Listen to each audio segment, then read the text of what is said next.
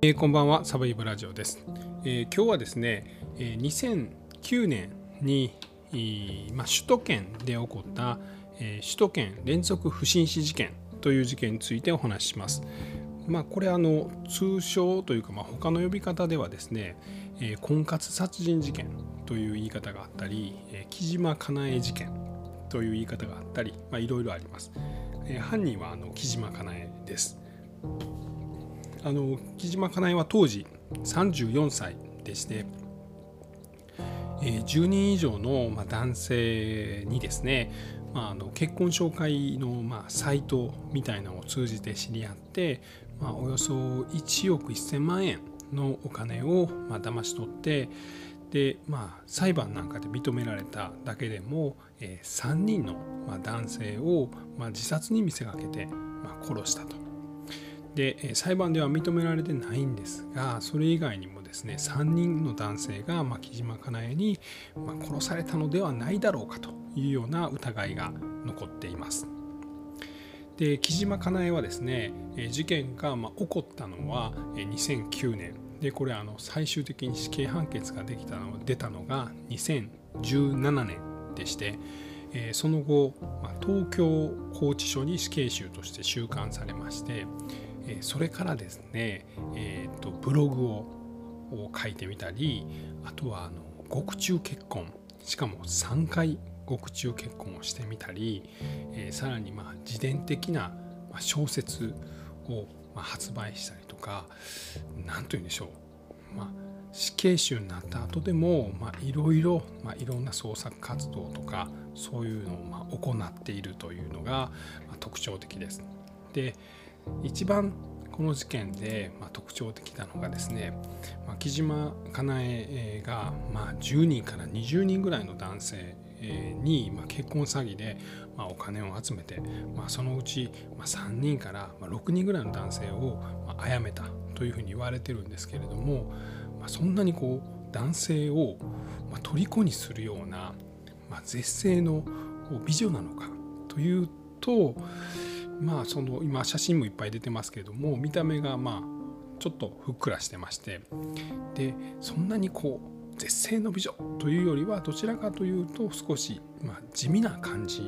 に見えるま風貌をしているというところからですねまあ、どうやって男性たちの心をつかんだのかというようなことがま話題になりました。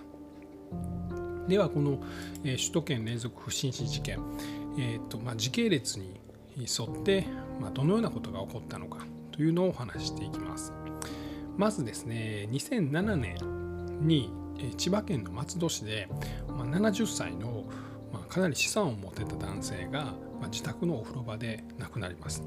でこの時は、まあ、自殺として処理されました。で死因は、まあ、不明となっています。で、まあ、後に分かったんですがこの男性は、え、木島かなえにまあ、7400万円ぐらいのお金を渡してたというようなことが後ほど分かってきます。で、え次が2009年ですね東京の青梅市で53歳の会社員の男性が、まあ、練炭自殺のような形で、まあ、亡くなっているのが発見されます。でこの男性は死亡直前にですね銀行口座から、まあ、木島かなえの銀行口座に1700万円のお金を振り込んでいることが分かりました。で、えー、次の犠牲者が、えー、同じく2009年の5月に千葉県の野田市で、まあ、この男性80歳だったんですけども、まあ、自宅で、まあ、火事で亡くなりました。でまあその死因は同じく、まあ、練炭による一酸化炭素中毒死ということでした。でこの男性は190万円のお金を、えー、死亡直後にですね、えー、木島かなえに、まあまあ、木島自体が、えー、この男性の口座から引き出したというふうに言われています。で、えー、最後に、えー、出た被害者が、まあえー、東京の千代田区の会社員男性41歳なんですけどもこの男性が、えー、埼玉県富士見市の、まあ、駐車場の中で、まあ、レンタカーの中で、まあ、練炭による、まあ、自殺みたいな感じで、見つかりました。で死因はもちろん一酸化炭素中毒死なんですけども、まあ、実はこの最後に亡くなった41歳の男性が、えー、まあ、自殺にしたらちょっとおかしいなというポイントがありましてで埼玉県警が、ま、最後に会った女性木島かなえを調べてみると、ま、さっきの80歳の男性とか53歳の男性とか70歳の男性とかいろんな人が木島かなえの周りで、ま亡くなっているというのが徐々に分かってくるんですね。でまあ埼玉県警はなぜこの41歳の車の中で亡くなってた男性がなんかおかしいなと思ったかというと、まあ、実はま練炭自殺を見せかけた犯罪だったんですけども車の鍵がなかったとかですねあとはまあ練炭自殺なんで、えー、練炭って、えー、まあこの塊なんですけどもそれに火をつけますよね。でマッチの燃えかすはあったんですけどマッチ箱がなかったと。じゃあその自分でつけて練炭に火つけたとしたらマッチ箱絶対残ってますよね。それがなかったんで誰かがつけたんじゃないかと。でしかもそのレンタカーの中でなくなってますよね。なんでレンタカーの鍵があるはずなのに、まあ、それがなかったと、まあ、そういう不審な点があったので、えー、このま最後に接触してたという木島かなえが、まあ、おかしいんじゃないかというようなことが言われるようになったということです。ではこの、まあ、犯人とされる、まあ、木島かなえが、まあ、どういった人物だったのかというようなお話を少ししていきたいと思います。で木島かなえはですね、えー、っと北海道で生まれます。北海道の、えー、右端の方ですね。えー、っとあれ何やったかな？あそうそうそうそう。もう北方領土の、まあ、かなり近くの北海道の、えー、中標津町というところで生まれまして、まあ、すぐちょっと隣のあの町に引っ越したりするんですけども4人ぐらい兄弟がいてその一番のお姉さん長女でした。でお父さんもあの、まあ、かなり地元ではま有力な人でおじいさんがなんかまあ議員さんとかもやってたみたいででまあお家も結構教育熱心ででしかもまあ結構お金持ちでえー、っとあだ名はキジかなというあだ名で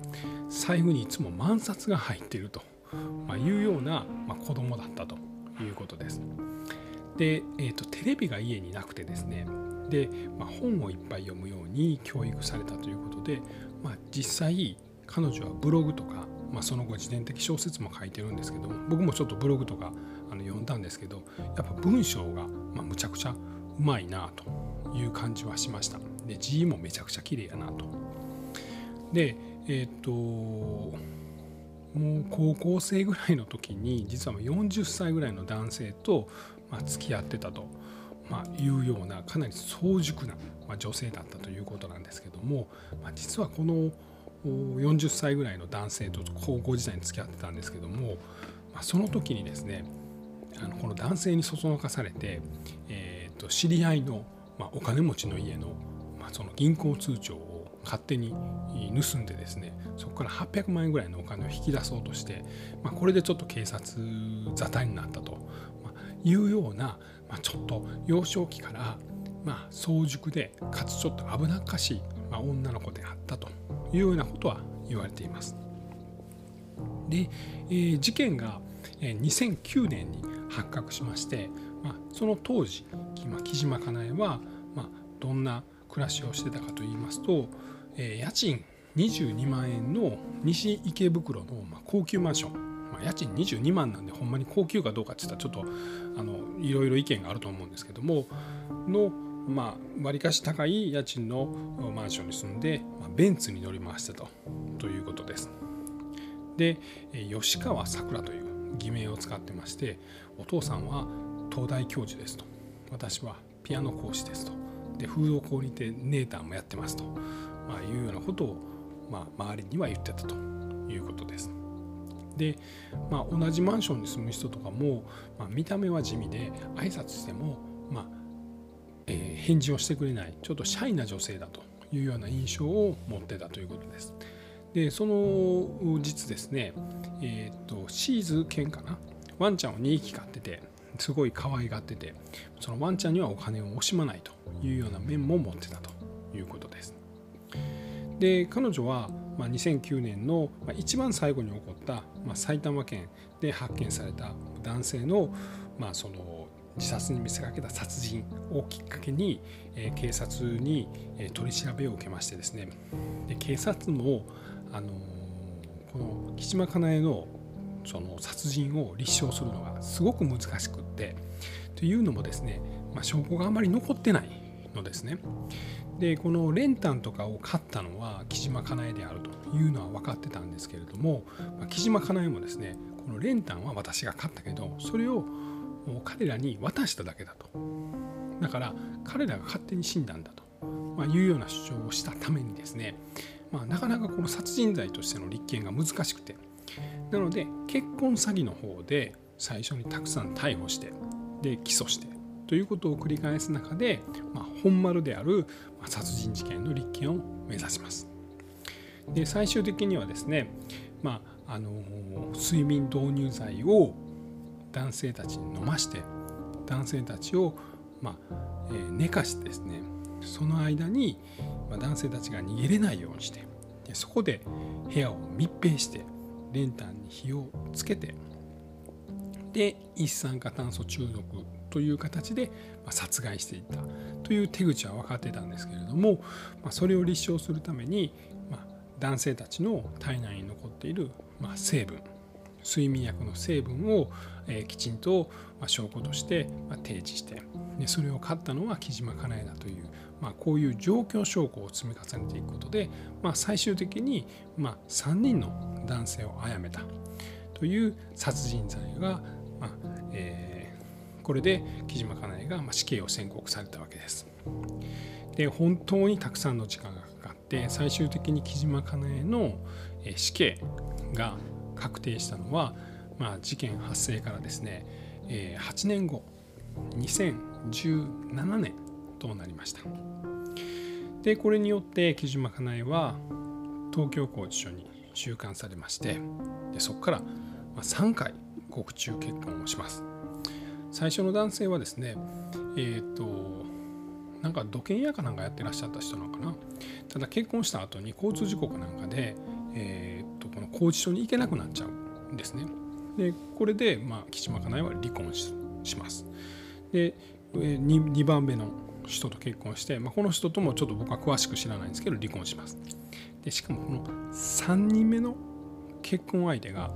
「週刊新潮」という、まあ、あの雑誌ですね。の、まあ、デスクをやってた人と結婚しまして。でこの男性がいろいろ彼女をサポートして、えー、例えば、えーと、自伝的小説を彼女に書かしてみたりとか、あ、それとかですね、えー、それが「霊さん」という自伝的小説なんですけど、えー、有料のブログを配信させてみたりとか、まあ、そういうことをしました。